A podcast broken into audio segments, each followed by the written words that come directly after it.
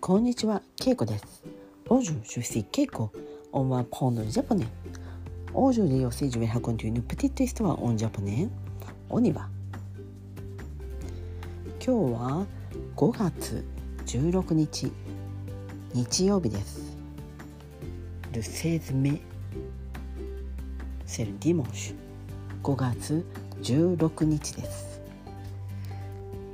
今日私はえー午前中は、えー少し外に出ていましたが、えー午後に帰ってきて、えーテレビをつけました。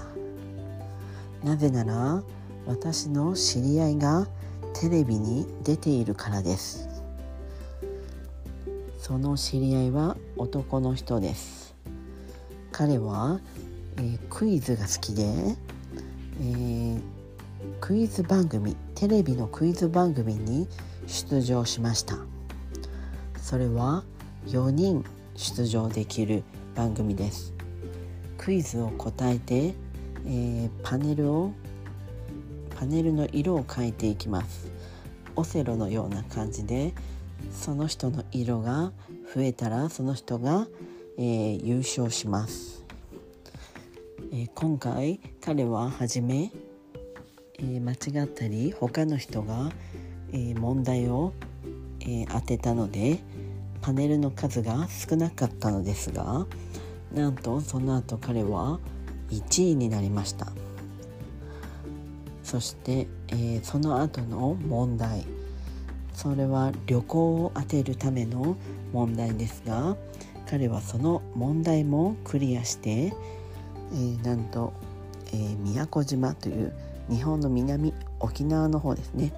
そっちに、えー行く旅行のペア宿泊券をなんと当てました、えー彼は見事優勝して、えーその旅行券をもらうことができました、